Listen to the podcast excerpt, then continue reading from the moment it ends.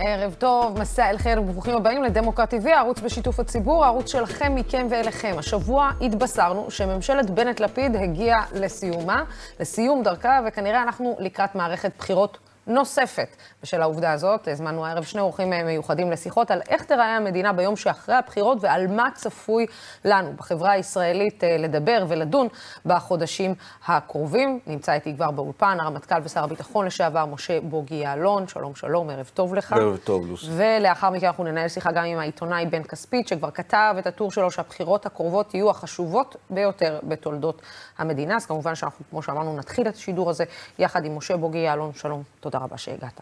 שלום. כשאתה אה, התחלת לקבל את הפושים, או שאולי אתה ידעת לפני, שהממשלה הזאת הולכת להתפרק, אה, אמרת לעצמך, הדבר הראשון, מה? אכן, אנחנו הולכים לבחירות גורליות, שאסור להמעיט בחשיבותן. כי אם חס וחלילה ינצח מי שלמעשה לקח את המדינה כבת ערובה, שלא לדבר על תנועת הליכוד, בני ערובה בשנים האחרונות כתוצאה מההסתבכות הפלילית שלו, אה, הוא עלול לנהוג בצורה מאוד אגרסיבית כלפי הדמוקרטיה הישראלית, שלטון החוק. ראינו גם במערכות הבחירות הקודמות איך השיסוי כדי לבנות איזשהו בייס, עשה אותו די בהצלחה, יהודים ערבים, ימין שמאל וכולי. אה, והבחירות הן בעצם, האם פה יש סיכוי לצאת מהמשבר הזה? הוא לא על ימין-שמאל ביטחוני, אלא על ישר או מושחת, על דמוקרטיה או דמוקטטורה עד כדי דיקטטורה. ראינו את הצעדים שרוצים לפגוע ברשות השופטת למשל, והפרקליטות וכולי, ועל אפילו על האם פה תהיה חברה שדוברת אמת, או שרגילה לשקר. על זה העניין, ולכן הבחירות הן גורליות. אתה יודע, אני, אני מסתכלת uh, בסוף על, על שקרים ו, ועל uh, ימין ושמאל ועל כל הדברים שדיברת, uh, ודמוקרטיה ולא דמוקרטיה. ההתנהלות של הממשלה הנוכחית, של, uh, או זו שהתפרקה, אפשר להגיד, ממשלת השינוי, הייתה נכונה, זאת אומרת, גם בהתנהלות שלה מול האופוזיציה. ברגע שנייה להדיר את רגליהם מוועדות מסוימות, בלא לתת להם את המספר שהם צריכים לקבל, ב, בללכת, ללכת, בוא נגיד, בקצת מסע נקמנות על מה שהיה. האם זה היה... הדרך הנכונה של הקואליציה לנהל את זה? אה, קודם כל, עצם העובדה שהוקמה הקואליציה, זה היה הישג חשוב מאוד. זה בעצם עצר את מערכות הבחירות עד כדי ארבע מערכות בחירות, זה לא, לא, כן. לא נורמלי. עכשיו כבר בחירות חמישיות. אה, זה שיקף גם את מה שמצד אחד אומרים, זה רק לא ביבי. זה רק ביבי. ונגד זה צריך להיות רק לא ביבי. התנאי ההכרחי, גם אם לא מספיק, להחזיר את המדינה לשפיות, למסילה, זה להזיז אותו מהרמה הציבורית. והוא הצליח לקחת את תנועת הליכוד, שהיא תנועה שיש לה עבר מפואר, שפלטה החוצה את בני בגין, ואת מר דן מרידור, ואת מיקי איתן, ואת גדעון סער, ואת לימור לבנת, ואת הנשיא לשעבר רובי ריבלין. זה משהו אחר. זה כבר לא הליכוד, זה, זה ביביסטן, אני לא יודע איך לקרוא לזה. וכל מי שנמצא שם צריך לתת דין וחשבון לילדיו ונכדיו על איך אתם עוברים לסדר היום, כשברור לחלוטין שהוא שולח אתכם עם דף מסרים שקרי. כן, למשל, הממשלה הזאת היא ממשלת טרור. למה? כי מנסור עבאס הוא חלק ממנה. מנסור עבאס, מתוך המגזר הערבי, הוא מנהיג. שבא ואומר, אני מבין שאני חי במדינה יהודית, אני רוצה לדאוג לאזרחים הערביים, וזה מה שמעניין אותי, לא הפלסטינים ולא לוב מועמר קדאפי כמו שהתחבקו איתו בעבר, או בשאר אל-אסד בעבר. איזה... הוא ממשלת טרור? הממשלה הזאת פעלה בביטחון אפילו יותר מהממשלה של נתניהו בשנים האחרונות, שנכנע לחמאס עם מזוודות הכסף. יש פעילות בכל מיני מקומות, הייתי מדבר על זה פחות, אבל יש דיווחים מקורות זרים על איראן ועל מה קורה בסוריה, ומול הרצועה משיגים שקט, מה שאני צעקתי כבר מ-2018, איך זה עוברים לסדר היום על בלונים ועפיפונים? הממשלה הזאת עשתה בזה סדר בלי להיכנע לטרור. אז אומרים ממשלת טרור, ואנשים קונים את זה. מכניסים גם את בן גביר לנושא של היהודים הערבים, שיח של שנאה והסתה, ואנשים קונים את זה. זאת אומרת, היכולת לשקר ולתעתע במוחות של האנשים באופן שנקלט גם אצל אנשים, לצורך העניין, אה, שלא הייתי מצפה מהם לא לקנות את השקר. עכשיו הממשלה, הקואליציה הזאת, טעתה, לדעתי, בזה שהיא לא, מיד, איך שהיא החלה לכהן, טיפלה בעניין הזה של כן, רק לא ביבי. התנאי ההכרחי להחזיר את המדינה לשפיות. בזה שלא חקקו את חוק הנאשם מיד על ההתחלה. בזה שלא הקימו את ועדת החקירה על כל מי שמכיר את ועדת ה... את פרשת השחיתות הביטחונית החמורה ביותר בתולדות המדינה. לא עשו את זה בהתחלה, כתוצאה מבעיות גם בפנים. אי אפשר להתעלם מזה שימינה הייתה עקב אכילס בממשלה הזאת, כי יש שם כאלה שליבם עדיין עם רבנים קיצוניים, אפילו עם בן גביר וסמוטריץ', יותר מאשר עם הממשלה הזאת, שמבינה, שהבינה, בנט הבין את זה. בזמן האחרון הוא מדבר על מכונה משומנת, רעילה של שקרים, כי הוא התחיל לספוג את זה בעצמו. איפה הייתם קודם? היה ברור שצריך להוריד את זה מהבמה. ולכן בזה לדעתי טעתה. אני, אני, אני מנסה להבין מה אה, מנע, אפילו מימינה, שספגה מהרגע הראשון לא מעט, מה מנע מהם? אה, שהידיעה הזאת, שיכול להיות שאנחנו נלך לבחירות חמישיות דווקא בגלל קואליציה שהיא לא פשוטה, דווקא בגלל קואליציה שהיא מתנדנד, מתנדנדת, מה, ודווקא בגלל שנתניהו עדיין נמצא ברקע, מה מנע מהם לחוקק את חוק הנאשם? זאת אומרת, ואת הוועדה, אה, אה, ועדת החקירה לעניין הצוללות. איך זה יכול להיות שהדבר הזה, שני העניינים האלה, שעל פיהם, אתה יודע, אנשים ביקשו להיבחר, לא עברו ברגע הראשון?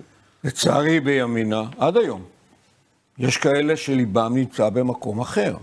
שלא לדבר על זה שנקודת ההתייחסות שלהם היא המקומות שהם חוזרים אליהם, בתי הכנסת וכולי, וחלקם גם ספגו טרור שם. אין לי מילה אחרת על מה שעשו לעידית סילמן ולניר אורבך סביב הבית, בבתי הכנסת. זה טרור פוליטי. אני חשבתי שנכון שמערכת אכיפת החוק תטפל בזה.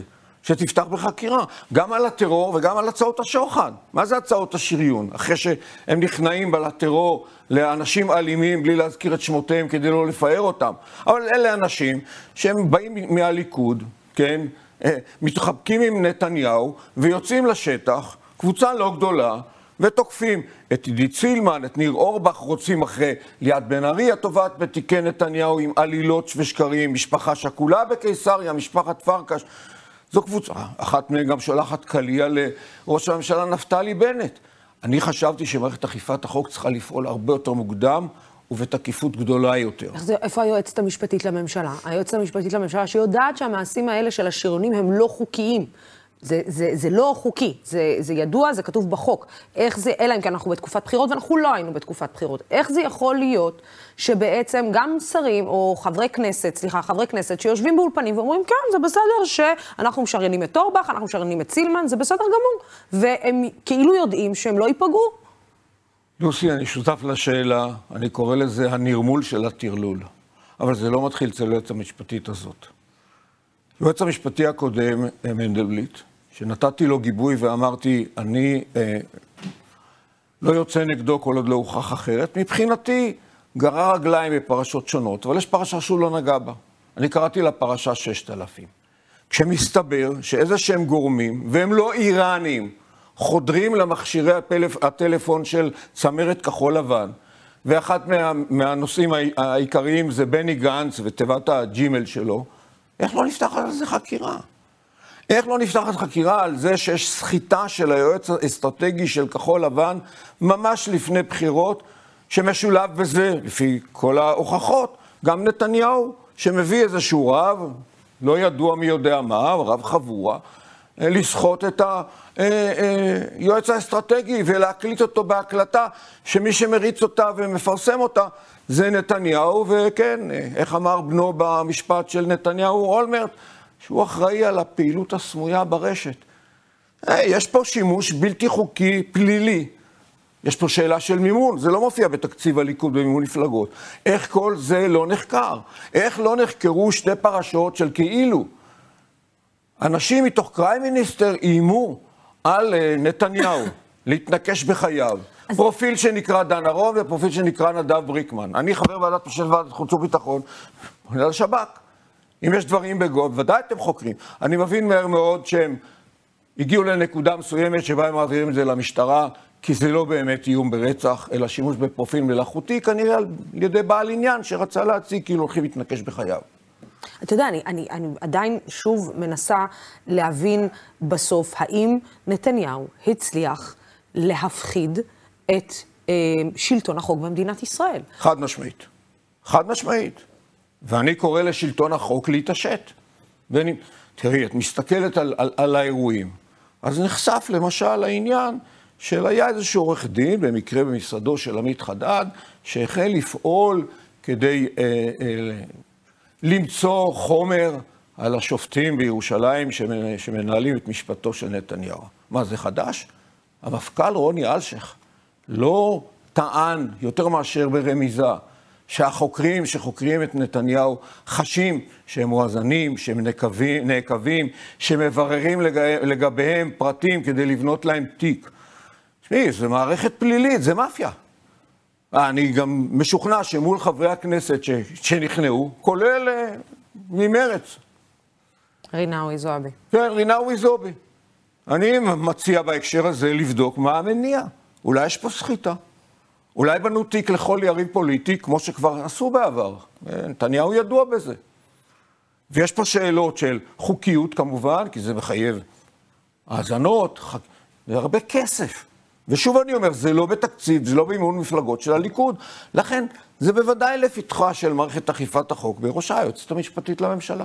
אני אה, רוצה לשאול אותך, אתה יודע, אנחנו מסתכלים בסוף, מה עושים כנגד הדבר הזה? זאת אומרת, מה המערכת, מה, אם יש מערכת של שלטון חוק מפוחדת, אם יש מערכת משפט מפוחדת, אם אה, יש שוטרים וחוקרים אה, שמפחדים, אז בעצם מה אפשר לעשות כנגד זה? תראי, פה אני מבין את הטענה של גורמי אכיפת החוק, שאומרים, איפה הפוליטיקאים? אז תזיזו אותו. אבל זה ביצה ותרנגולת, מעגל אה, קסמים. אני בעניין הזה טוען שכל אחד צריך לעשות עבודתו. הפוליטיקאים צריכים לעשות, לעשות עבודתם, ואנשי אכיפת החוק צריכים לעשות את עבודתם ללא פחד וללא מורא. תראי, זה, זה הביא אותנו למצב, הרי כל הפלת הממשלה הקודמת לא נעשתה על ידי אופוזיציה, אני הייתי באופוזיציה. היא נעשתה על ידי המחאה. ובסופו של דבר יש פה כוח חיובי בתוך העם הזה, שמבין את העניין. לא רבים מבינים אותו עד הסוף, כי לא כולם חשופים למידע כמו שאני חשוף. אבל מבינים בחושים שלהם שקורה פה דבר נורא, מבחינת התנהלות, שחיתות, אמת ושקר, שקרים, עלילות. וכן הלאה, תיקים שנתפרים וכן הלאה, לא לראש הממשלה, ליריבים פוליטיים. ולכן אני מאמין שבסופו של דבר יהיה פה מאבק בבחירות האלה, בחירות מאוד מאוד מאוד לא פשוטות, אבל באמת עתיד המדינה על קהל הכף. ואני מנצל את ההזדמנות הזאת לפנות לחבריי לשעבר בליכוד, איפה אתם? מה זה שתיקת הכבשים הזאת? ההופעה המבישה שהייתה בזמנו בפתח בית המשפט המחוזי, מה, כולכם נאשמים? הוא נאשם? תקומו תעשו מעשה, כמו שאני עזבתי, כמו שגדעון סער עזב, תעשו מעשה, אל תיתנו לו להמשיך להחזיק גם את התנועה וגם את המדינה, את המדינה כבני ערובה. אתה יודע, השאלה אם אתה מכיר, אני מניחה שחלק מדברים איתך, אתה שומע דברים מאחורי הקלעים. אה, ב- בליכוד, מה אומרים? מה, הם מחכים? אתה יודע, יש אנשים בסוף, כן, שהם אה, חכמים, ערכיים, ש- שקיימים אה, בקרב תנועת הליכוד, ואז אתה אומר לעצמך, רגע, מה, הם לא רואים שזה לא בסדר? לא אומרים, מה הם אומרים? אנחנו נחכה ליום שהוא יבוא, ישים את המפתחות וילך הביתה? לא יכול להיות שהם לא רואים שזה לא בסדר, אבל לא עושים את השיקול הפוליטי שלהם. בין אם זה אמירה שרק דרך הליכוד אפשר להגיע לשלטון, בין אם זה אמירה שאי אפשר במצב הנוכחי לשכנע את הציבור של הליכודניקים, הביביסטים, ללכת נגדו, ואז הם שוחים עם הזרם, לא מתנגדים לו, בתקווה שמתישהו מישהו אחר יעשה את העבודה, בין אם זה הפוליטיקה, מה שקשה היום, בין אם זה המערכת המשפטית, שחייבת להוציא אותו החוצה. אתה יודע, אני, אני רוצה לקחת אותך רגע לבחירות הקרובות. והבחירות הקרובות, כמו שאמרת, הן הולכות להיות בחירות מאוד לא פשוטות. אנחנו כנראה נראה עוד סבב של הרבה מאוד שנאה ורעל שיזרום בקמפיינים הקרובים שאנחנו נראה ונהיה עדים להם. והשאלה היא, בסוף, אתה יודע, הניסיון הזה של כחול לבן, אה, איך נגדיר, כמעט צלח. ואז פשוט אה, בני גנץ אמר, אוקיי, אני כן נותן צ'אנס. השאלה אם, אם, אם ההיסטוריה... אה, מלמדת שלא כדאי אה, להתאחד אה, כדי להתמודד מול נתניהו. אולי עדיף שכל המפלגות ימשיכו לרוץ לבד, על אף שאנחנו רואים שמרץ בבעיה, על אף שאנחנו רואים שמנסור עבאס אולי בבעיה, שתקווה חדשה בבעיה, שימינה בבעיה. ממש לא. תראי, אני עזבתי את הממשלה מאי 16, על רקע הפיצוץ שהיה לי איתו. היו כמה פיצוצים בדרך, אבל הם לא הביאו למה שהביאה בסוף הפיצוץ בנושא טיסנקרופ ונתניהו, פרשת הצוללות וכלי השיט. מהרגע הזה הבנתי שאני צריך לצאת נגדו. למרות שלא האמנתי עד יומי האחרון בתפקיד, שיש ראש ממשלה שמעדיף בצע כסף על פני ביטחון המדינה, היום אני אומר את זה בפה מלא. היו דברים שלא ידעתי, לא הכרתי דברים כמו ערוץ המניות ודברים אחרים. ואז היה לי ברור שצריך ליצור אלטרנטיבה שלטונית, ואת זה לא עושה מפלגה אחת. אין. פעם היה הליכוד מול העבודה, העבודה אחזה באיזשהו דגל שעם ישראל זז ימינה מבחינה מדינית-ביטחונית בצדק. עם ישראל נמצא במקום שהוא יותר מסורתי מאשר אנטי-דתי. לא מדבר על דתיים קיצוניים, משיחיים וכולי וכולי. ואז אמרתי, צריך לבנות כוח, שיהיה אלטרנטיבה שלטונית. מהבחינה הזאת, כחול לבן היה פרויקט מוצלח. כבר בבחירות הראשונות היינו 35 מנדטים מול 35 מנדטים מול הליכוד. דרך אגב, אם נתניהו לא היה שם, אפשר היה להרכיב קואליציה של 70 בלעדיו. ואף אחד לא יכול לסחוט קואליציה כזאת, לא מהצד הזה ולא מהצד הזה. זה הדבר הטבעי, זה הרצון, לדעתי, על פי המחקרים גם, שהעם היה רוצה. הוא התעקש להישאר שם, והליכוד לא הוציא אותו החוצה. ואחר כך בבחירות השניות אפילו כחול לבן ניצחה. הייתה קריסה בשלב מסוים, אני בזה תולה אחריות במי שקרס. זה לא אומר שלא צריך לנסות לבנות עוד פעם כוח שלטוני שיהווה אלטרנטיבה. צריך לחפש את זה כרגע, זה לא פשוט. אתה, אתה, אבל אתה רואה שיש הרבה אגו. זאת אומרת, האגו עדיין קיים, אני לא צריכה להגיד לך. אתה רואה שלבני גנץ לא עובר את הגלולה הזאת, שיאיר לפיד הולך להיות ראש ממשלה, אתה רואה שקשה לו עם זה שהוא כאילו נדחק הצידה. הרי האגו הזה בסוף לא מביא אה, לפתרון מול נתניהו. הציפייה שלי מאנשי ציבור, כמו מעצמי. וכשזה נוגע לעתיד המדינה, האגו צריך להיות מחוץ לחדר. קודם כל, מהי טובת המדינה? אני חושב שהוכחתי את זה. אבל ברגע שאנשים עושים את החשבונות האישיים, וכל אחד, אה, כן, האגו שלו וכולי וכולי, כן, הזכרת המדינה... אותי, לא, הזכרת אותי, דיברת בשם עצמך, לא דיברת בשם עצמך, ציטוטים ששמענו יוצא. המדינה סובלת מזה. אני לא יודע, אותי חינכו לקחת אחריות לעתיד המדינה. לא לעתיד האישי שלי. ככה אני חונכתי. אני מצטער להגיד, אז יכול להיות שהפוליטיקה דורשת אגו, אני לא יודע, אני לא מסכים לזה. אני לא מסכים לזה. את יודעת מה, כשהייתי תת-אלוף, אמרו לי, שמע, אתה, כן, אה, אתה לא מספיק פוליטיקאי בשביל להיות רמטכ"ל. טוב, הוכחתי שאפשר אחרת. אני לא יכול להגיד שעכשיו הצלחתי, יש פה קושי, כי המלחמה פה היא נגד כוחות מאוד חזקים. וחוסר ההסכמה בקרב אלה שאמורים להבין את זה וליצור אלטרנטיבה, זו בעיה. אבל בעובדה, קמה ממשלה בשנה האחרונה שהוכיחה את עצמה יותר טוב מממשלת נתניהו בשנים האחרונות. אני לא מדבר על נתניהו של ממשלת 2009-2013, אני יכול לעמוד ולדבר בזכותו. אני מדבר על מה קרה כאן אחרי הבחירות של 2015, משהו השתבש. זה כבר לא אנחנו, וזה לא טובת הציבור, זה אני ואני ואני ואני, ויש שיקולים פוליטיים גם בניהול הביטחון, גם בניהול הקורונה, גם בכלכלת מדינה ללא תקציב. אז הנה, החבורה שהרכיבה קואליציה כאן הצליחה, עם כל הבעייתיות, להרכיב קואליציה שבמידה מסוימת תחזיר את המדינה למסילה. תקציב, אה, יחסים יותר טובים ממדינות האזור, ירדן שהחרימה את נתניהו, מצרים שהתחילה בשלב מסוים להבין שיש מולה מישהו שמרמה, כן, הסיסי הבין כך, מדבר על ארצות הברית וכן הלאה. רפורמות, דברים זזו. טיפול במגזר הערבי, הוא יכול לטעון כלפי הממשלה הזאת ומה שקרה במגזר הערבי, זו הירושה שלו, ואני אומר את זה כי הייתי שם, וניסינו כבר מ-2009 לסדר את עניין הבדואים בנגב, עם אכיפת חוק בסוף, אבל זה, זה מחייב משהו מערכתי, גם חינוך, גם תעסוקה, גם תשתיות, גם תוכניות מתאר, ובסוף גם אכיפה מסיבית. מה הוא עשה מזה? מתוכנית שאישרנו בממשלה? כלום. באה הממשלה הזאת, תוך שנה הורידה את הפשיעה במגזר הערבי, 30, 40 אחוז, נשק וכולי, פחות ירי. אז הנה הם הצליחו איכשהו להרכיב את העניין.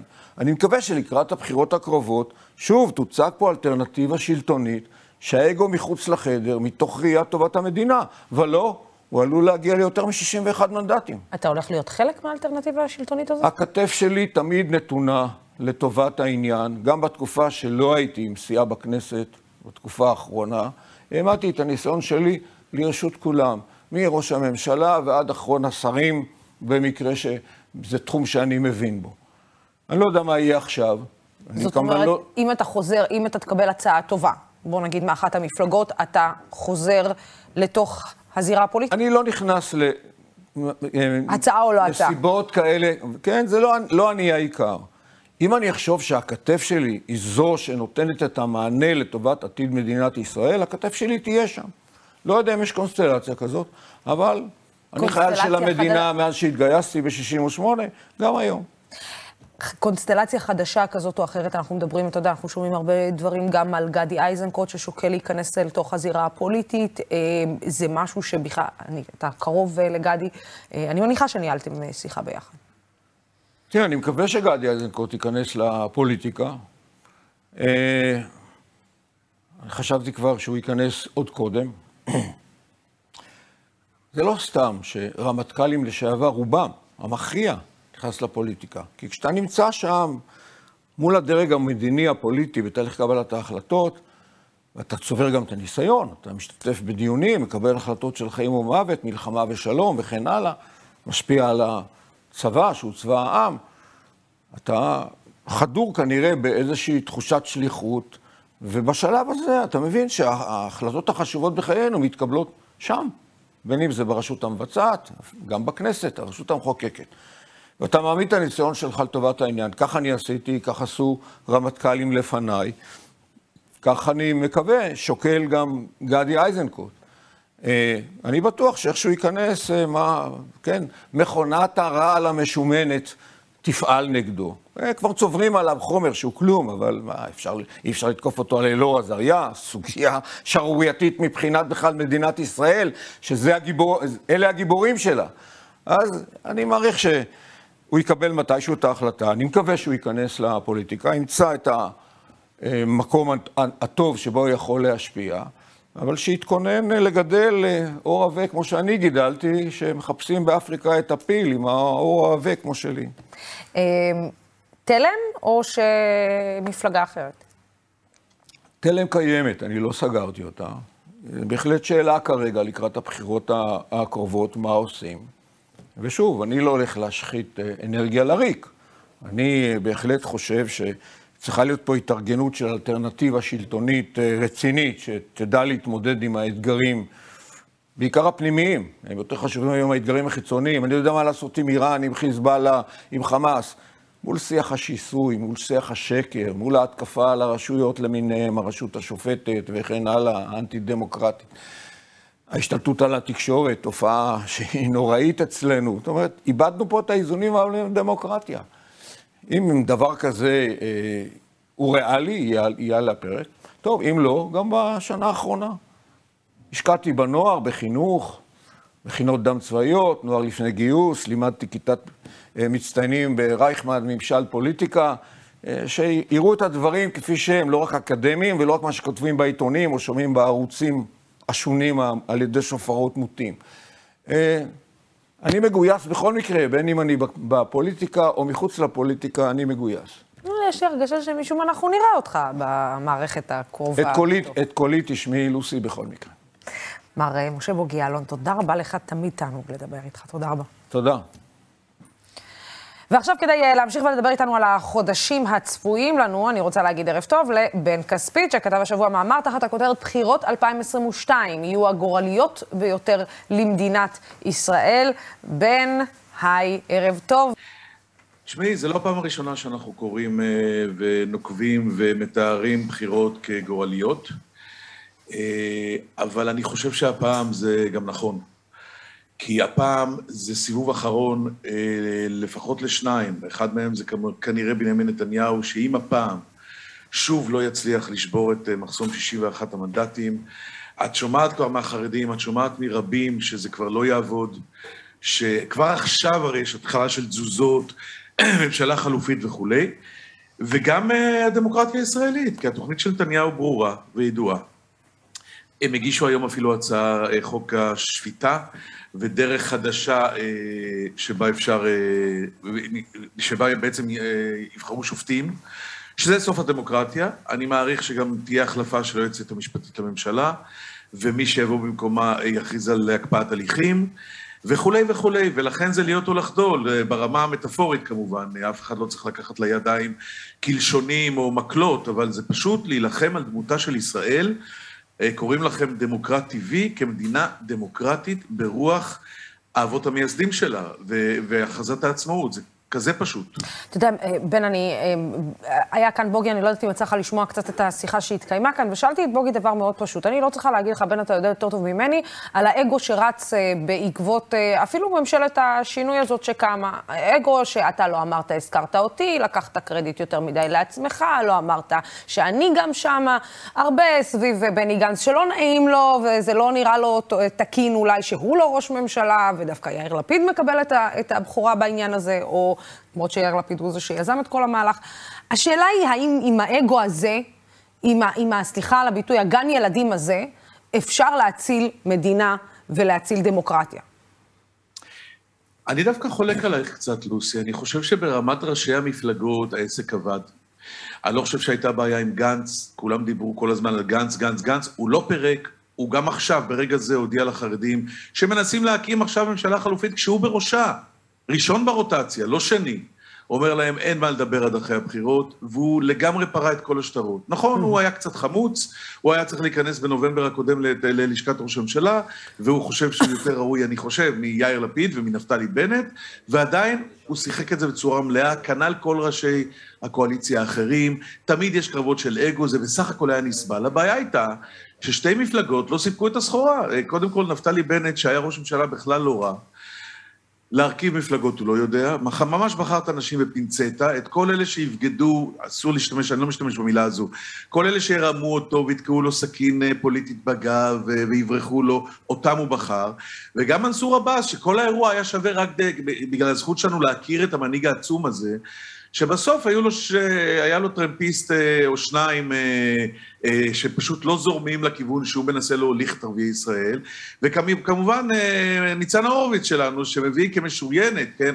במרץ המרכז מאשר את המשוריינים, אבל זה לא משנה מי שהיא, משום מקום. שמוכרים, היא מוכרת ומוכרים לנו כמה היא ליברלית ודו-קיום, איזה, היא בכלל לא אסלאמיסטית, אני אסלאמיסט יותר ממנה, ובסוף קורה מה שקורה. ולכן על שלושה, ארבעה, זה לגמרי הכל בגלל מסמר קטן, או הקש ששבר את גב הגמל, בגלל שהקואליציה 61, או 62 בהתחלה, 61, ואחר כך 60, ברגע ש... וכמובן עוד לא אמרנו כלום על מכונת הרעל. שזה הסיפור הכי גדול, לדעתי, של האירוע שאנחנו חיים בו, וזה אמר נפתלי בנט בשיחות סגורות, טעיתי כשחשבתי שמכונת הרעל תיסגר אחרי שהשבענו את הממשלה, טעיתי שחשבתי שמכונת הרעל תירגע אחרי שהעברנו את התקציב, לא נשברה, לא נרגעה, יש מי, מי שיממן את הדברים האלה, זה הון תועפות, אגב, זו אופרציה בינלאומית, והיא יותר חזקה מכל החלשי אופי האלה. אבל בן, אתה יודע, זה, זה, זה נראה שגם כשמביאים הוכחות חותכות לאותה מכונת הרעל, זה נראה שגם כש... שבנו של ראש הממשלה לשעבר, בנימין נתניהו, אומר בבית המשפט שהוא בעצם פועל אה, מאחורי הקלעים באיזושהי רשת אה, סודית, או, או, או, או בעצם אה, הוא זה שאחראי על, על קמפיין כזה או אחר, הדברים האלה לא מחלחלים. לא רק שהם לא מחלחלים, הם גם לא נפתחים לאיזושהי חקירה או מעוררים סימן שאלה. זאת אומרת, היועצת המשפטית שומעת על שריונים. גלנט יושב באולפן ואומר, מה הבעיה? מה אני יכול לשריין? הכל בסדר, אנחנו יכולים לשריין. היועצת המשפטית שומעת את הדברים האלה, מבינה שקורה כאן איזשהו אירוע, ועדיין לא פותחת בחקירה. זאת אומרת, אי אפשר להגיד ש... אתה יודע, בסוף אני, אני מבינה שמכונת הרעל הזאת כבר, מה זה שמה די? היא כבר שמה, אתה יודע, הילוך חמישי ודהרה קדימה כשכולם מאחור, וגם היא דרסה אותם. זאת, השאלה אם בכלל יש להם תקומה אחרי הדריסה הזאת. מכונת הרעל הזו מאוד אפקטיבית. אין מכונה, אה, שלא תהיה מכונת רעל, אבל לפחות שתיתן תשובה, ויש לנו את הפרופיל הזה המצוין בטוויטר, פייק ריפורטר, שגם אתמול הביאו אה, תחקיר נהדר, נכון. שלא קשור דווקא לפוליטיקה, אבל אין תשובה בצד השני, ואני אגיד לך עוד משהו, מערכת שלטון החוק קפואה, מפוחדת, מרוסנת, חומרים מגיעים, לא נבדקים. היועצת המשפטית, פעם הראשונה שהתבטאה עכשיו, זה היה במשהו מאוד מאוד לא ברור לגבי מינוי הרמטכ"ל. כולם יושבים בבית, או במשרד, או בלשכה, או השד יודע איפה, ורועדים מפחד. אני אומר לך את זה מידיעה. ולכן מי שמצפה, שאין היום יועץ משפטי שיש לו מספיק אומץ להורות על חקירה פוליטית. פשוט אין. במשטרה תבדקי, כל הקצינים שנטלו חלק בחקירות האלפים של נתניהו התפזרו או פוזרו. עכשיו פורש ערן קמין מוושינגטון, אה, אה, זה שהיה ראש להב 433, כורש ברנור, קבור במכללות, ויש עוד, כל, כולם פוזרו. אה, יש כאן מגמה, ולכן אמרתי שזאת מלחמה על הדמוקרטיה. בסוף זאת מלחמה על הדמוקרטיה, על שלטון החוק, על שופטים, על, על, על את יודעת, על זה ש... מערכת איזונים ובלמים, לתת כוח משחית, עכשיו לתת לממשלה למנות שופטים. אנשים לא מבינים את האירוע הזה. הרי נתניהו הלך לבג"ץ על הקטע של לכהן תחת כתב אישום וקיבל 11-0, וזה, אה, וזה מאוד מאוד מאוד מאוד עזר לו, אבל זה רק כשנוח להם הם מקבלים את זה. כל פעם שהשופטים במשפט נתניהו אומרים משהו לטובת ההגנה, חוגגים. לטובת התביעה, אז תבדקו אם הם לא שמאלנים. זה, אין לתאר פשוט, זה המצב. ולכן כולנו צריכים לא להתייאש, לא להוריד ראש, לסוס אלי קרב מטאפורי ולעבוד כמו חמורים עד יום הבחירות כולל. אתה יודע, השאלה היא בסוף, אה, אנחנו רואים את המפה, פה אתם רואים את הסקרים, אתה יודע, זה לא נגמר עד שזה לא נגמר, וזה רק התחיל. אה, והשאלה היא, האם המספרים כרגע לא מראים שאנחנו ככל הנראה הולכים למערכת בחירות שישית, כי זה נראה שזה לא מוכרע. אלא אם כן, יהיו פה איזשהן חבירות, והאם החבירות בכלל הן נכונות במערכת בחירות כזאת? קודם כל יהיו חבירות, זה ברור, כמעט ברור, שום דבר לא ברור בפוליטיקה הישראלית. יש יותר מדי מפלגות בצד המרכז-שמאל, בצד האנטי-ביבי, זה, זה לא מרכז וזה לא שמאל וזה לא ימין וזה לא כלום. של מתנדנדות, אני לא חושב שגדעון סער ירוץ לבד, אבל אולי אני טועה, אני לא חושב שמרץ, אני מקווה מאוד שמרב מיכאלי לא תפגין את אותה עקשנות דווקנית אה, ולא יעילה ולא מועילה שהפגינה מול מיכאל ביטון, ואני בצד שלה בוויכוח מול מיכאל ביטון, אבל זו פוליטיקה. כנסי שביעית או תסגרי. עכשיו, מה יש לך להציג עכשיו לבוחרים? הרפורמה הזאת לא עברה בגלל השטות הזאת. אז אני מקווה שכולם בקטע הזה יעשו את הדבר הנכון. לגבי הבחירות השישיות, אני קונה את זה עכשיו. מכיוון שאני אוהד הפועל, ואנחנו די לוזרים כידוע, אני רואה שנתניהו ב-59, אם לא 60, זה נקודת התחלה טובה. זה לא אומר שהוא חוצה, הרבה פעמים כשהוא מגיע גבוה לבחירות הוא יורד. היסטורית, אם את בודקת, זה תמיד ככה. כשהוא מגיע כך. גבוה הוא יורד, כשהוא מגיע נמוך הוא עולה ומנצח, אבל אם הוא לא יביא 61 בפעם הזו, אני חושב שהוא סיים. ותקום ממשלה ויחליפו אותו, או שהחרדים בסוף יעשו את הצעד, וליברמן יצטרך לבלוע את זה. וואי, בן, אבל אנחנו לא שמענו את זה כבר שלוש-ארבע מערכות בחירות, שבעצם אם הוא לא יעכב את ה-61 עכשיו, הוא סיים. הוא סיים אם הוא לא יביא את ה-61, אבל זה תמיד נראה שנתניהו לא, לא מסיים עד שהוא לא, עד שהוא לא מסיים. קודם כל, את צודקת. שנית, אבל אני חושב שהמסה הקריטית הצטברה. נכון, חשבנו שאם תקום הממשלה, מה שאמרתי מקודם, במכונת הרעל, טעינו. אבל כל מי שמדבר עם אנשי הליכוד ועם החרדים יודע שזה לא יוכל להמשיך עוד. הם פשוט, אה, תראי, אנשים אה, רעבים ומיובשים, עכשיו הם שנה כבר מחוץ לשלטון. עכשיו, אם, אני מזכיר לך, אם אין, אה, אם יש שוב מבוי סתום, יאיר לפיד נשאר ראש ממשלה. זאת אומרת, זה יכול להיות עכשיו לפיד עוד שנה ראש ממשלה. ולכן, אנשים, לדעתי, בואי נאמר, כל חומה קורסת מתישהו.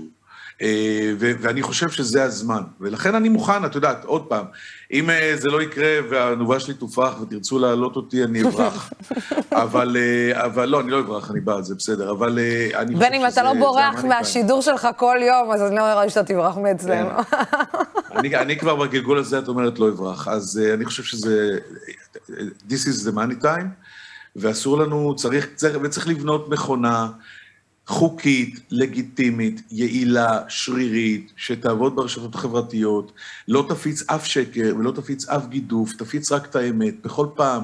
אני יכול לתת לך כל יום דוגמה לים של... אני אתמול, אתמול גומר את השידור, בבוקר, אומרים לי, תגיד, מתקשר אליי הדובר של ליברמן, אמרת שאביגדור ליברמן שוקל לשקול לפרוש מהחיים הפוליטיים? אני אומר לו, לא. הוא אומר לי, כל הרשת מלאה בזה, ציטוטים שלי, לא היה ולא נברא.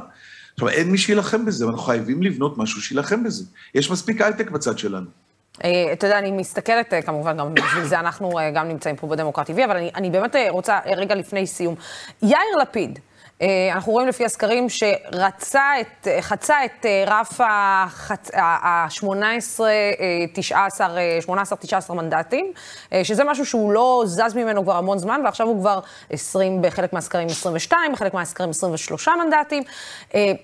אתה חושב שמבחינתו הוא בכלל ישקול לרוץ עם עוד מפלגה, או שהוא יגיד, אני את הניסוי הזה לפחות סיימתי, ואני רץ עם הכוח שיש לי, ואני יודע שהוא עובד? קודם כל, אה, זה נכון שלפיד אה, מתחיל להראות סימנים של שבירת תקרת הזכוכית שלו. זה מזכיר קצת את אהוד ברק, עם הנבואה אהוד לא ממריא, אהוד לא ממריא ב-99, ואז בום, טראח, הוא המריא בבת אחת. ושם זה גם היו בחירות אישיות, ואיציק מרדכי פרש וכולי. לפיד קודם כל משקיע את כל הכוח שלו כרגע בגדי איזנקוט. גדי איזנקוט אה, אמור לתת לו דבר מה נוסף שיכול אולי לזרז ולהאיץ את שבירת תקרת הזכוכית לכיוון ה-25 מנדטים. השאלה היא רק אם המנדטים הנוספים האלה, שלושה, ארבעה, באים רק מתוך הגוש, כי אז לא עשינו כלום. גם אם הוא יתאחד עם, עם עוד מפלגה בתוך הגוש, לא עשינו כלום. השאלה היא, לוסי, מי מביא מנדטים מהצד השני? זאת השאלה. נתניהו לא ראש ממשלה עכשיו בגלל יהודי שקוראים לו גדעון סער, שהקים את תקווה חדשה, ושניים וחצי מנדטים של הליכוד נמצאים בתקווה חדשה. קודם כל צריך לדאוג שהמנדטים האלה לא יחזרו, ויש סיכוי שהם יחזרו לנתניהו. התחושה הזאת שתפרו לו תיקים עם המכונת רעל שבונה את הנרטיב שהתיקים קרסו, והם לא קרסו, ועוד הרבה דברים. אז קודם כל צריך לדאוג שזה יישאר ככה. ושנית, צריך לדאוג שאף מפלגה לא תישאר מחוץ ל... וזה קריטי, אנחנו הולכים לדבר על זה עכשיו חודשים, זה קריטי. אם מרצ נשארת בחוץ, נגמר הסיפור, end of story. וזו טרגדיה מטורפת, בסוף יצא שמישהי מנצרת, רידה רינאווי זועבי, ריידה, אני אגיד לך איך להגיד את זה, אה, ריידה רינאווי זועבי. זה רע רע. הרע זה ההוא עם הנקודה. כן, כן, כאילו רן, אוקיי. רן, כן, אז ריידה רינאוי זועבי. ריידה, אז האידיוטים לימדו אותנו ערבית ספרותית, כמו שאת יודעת, במקום ללמד אותנו מדוברת, שנוכל גם לתקשר, כן? אגב, טעות היסטורית מטורפת. אה, ובסוף יוצא שהיא אה, משאירה את מרץ מתחת לאחוז החסימה, ואת כל המחנה שלנו, אה, ואת כל הדמוקרטיה הישראלית, זה פשוט לא ייאמן, אני מקנא בהיסטוריונים של עוד 50 שנה. אתה יודע, אה, מה שמדהים אה, זה שריידה הייתה דמות של, הייתה ידועה ברשויות המקומיות הערביות. אני חושבת שהתמונה שלה גם מגיעה עם הפטרונים של הרשויות המקומיות הערביות אל תוך הישיבה עם יאיר לפיד, הייתה אמורה לעורר הרבה מאוד סימני שאלה, במיוחד כשהיא הגיעה עם עלי סלאם, שעד לפני שנייה וחצי תמך בנתניהו וקרא לערבים להצביע. לנתניהו, אז משהו לכשעצמו, ועכשיו היא גם אמרה שהיא לא הולכת להתמודד בשום uh, מפלגה. אז uh, אתה יודע, גם את זה היה כנראה צריך uh, לבחון ולבדוק. קוראים לזה סוף מעשה במחשבה תחילה. בואי, uh, למה זה לא קורה לגדעון סער? למשל, אצלו, וכל החבר, החבורה שלו מקבלת הצעות, עכשיו אגב, בעודנו מדברים, דודי אמסלם, גדעון היה, דיבר במליאה, ודודי אמסלם גידף אותו כרגיל מלמטה בצווחות, ואז הוא אמר לו, תירגע, גם עכשיו, כל שעה אני מקבל שליח מכם, אז תקלל קצת פחות. אז אצל גדעון סער זה לא קרה, ואצל יאיר לפיד זה כמעט לא קורה.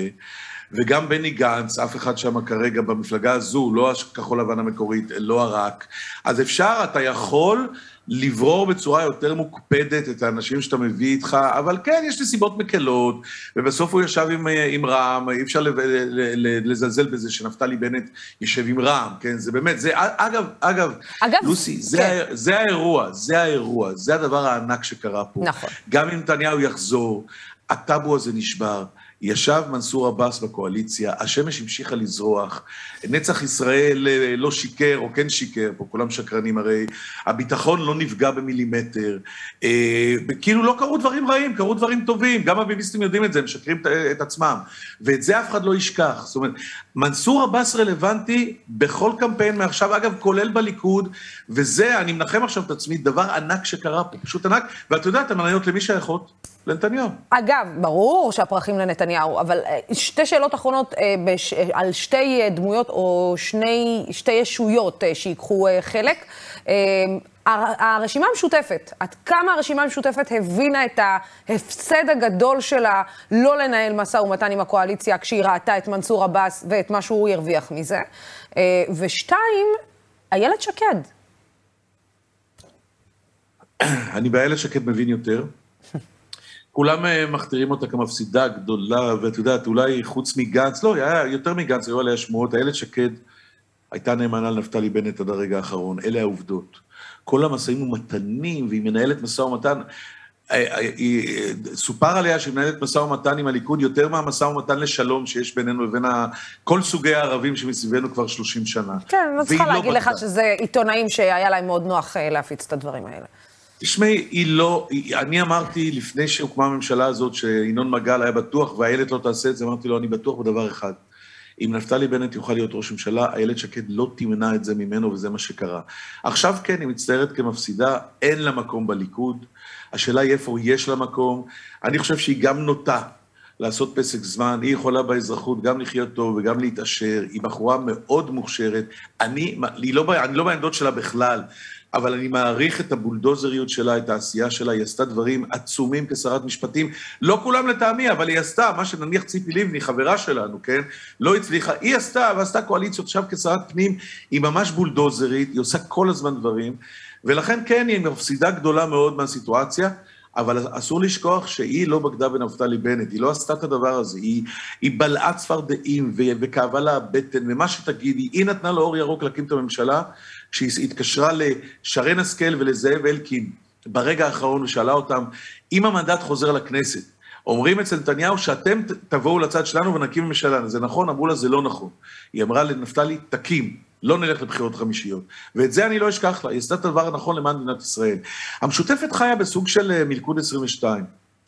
מצד אחד, יש כן את הרצון לעשות דילים עכשיו ולקבל צ'ופרים מה, מה, מהקואליציה ולנסות אה, להשוות את המצב מול מנסור עבאס, כי למנסור עבאס יש מה להציג נכון. לחברה הערבית. אה, כל אה, תושב ערבי ישראלי שלא משקר לעצמו, יודע את זה. נכון, רצו את הכל, אין הכל, הדברים האלה נעשים, את רומא לא בנו, לא בנו ביום אחד, אבל, אבל שברו פה הרבה טאבוס. מצד שני, הם כן רוצים לזה, לסיים את העניין הזה עם מנסור עבאס, כי אני ראיתי סקר של מתי פעם אחרונה ראיתם את האופק, את מכירה את החבורה הזאת? כן. סקר מאוד מעניין שנעשה באחת האוניברסיטאות, שהדעה בחברה הערבית על אה, אה, ריידה, הנה זה בזכותך, רינאוי זועבי ומאזן גנאים, היא שלילית, ושבחברה הערבית רוצים שה, נכון. שרע"מ תישאר בקואליציה, ושהמשותפת תצטרף. אז הם חיים פה בתוך סוג של מלכוד. אני חושב שבתוך תוכו, ואני אומר את זה לא באחריות, לא מידיעה, אחמד טיבי וגיסו אוסאמה סעדי אומרים, וואלה, איך לא חשבנו על זה, וכמה חבל שלא היינו מנסור לפני מנסור. אבל כן. עכשיו הם תקועים. Uh, אני, אני לגמרי מסכימה איתך עם המשפט האחרון. אני חושבת שהם לא רק אומרים לעצמם, הם גם צועקים את זה לעצמם כל יום, uh, בשקט בשקט uh, uh, בלב. בן uh, כספית, תודה רבה לך. אנחנו בטח uh, נרשה לעצמנו לדבר איתך ככה מדי פעם במהלכת, במהלך מערכת הבחירות הקרובה. רק נקווה שהתקשורת תיקח על עצמה גם אחריות לנהל את זה אחרת ממערכות אחרות. Uh, תודה רבה לך, אינשאללה. תודה, להתראות. תודה, תודה רבה, בן. Uh, מיד אחרינו תשודר התוכנית לעמוד על דעתי בהנחיית אמילי אמרוסי. תודה רבה לצופים ולשותפים של דמוקרטי והתוכנית הזאת, והערוץ הזה אפשרי רק בזכותכם ובזכותכן. בימים כמו אלו, אנחנו אמורים את זה כל יום, אבל שימו לב איך הימים הולכים ומתחדדים, והולכים ונהיים יותר ויותר חשובים. בימים כמו אלו הולכת ומתחדדת החשיבות של ערוץ תקשורת, שלא מפחד להביע עמדה נחרצת בעד הדמוקרטיה ובעד שלטון החוק, בעד המאבק בשחיתות ובעד מגוון של דעות. שיהיה לכם סוף שבוע נעים. סלמת.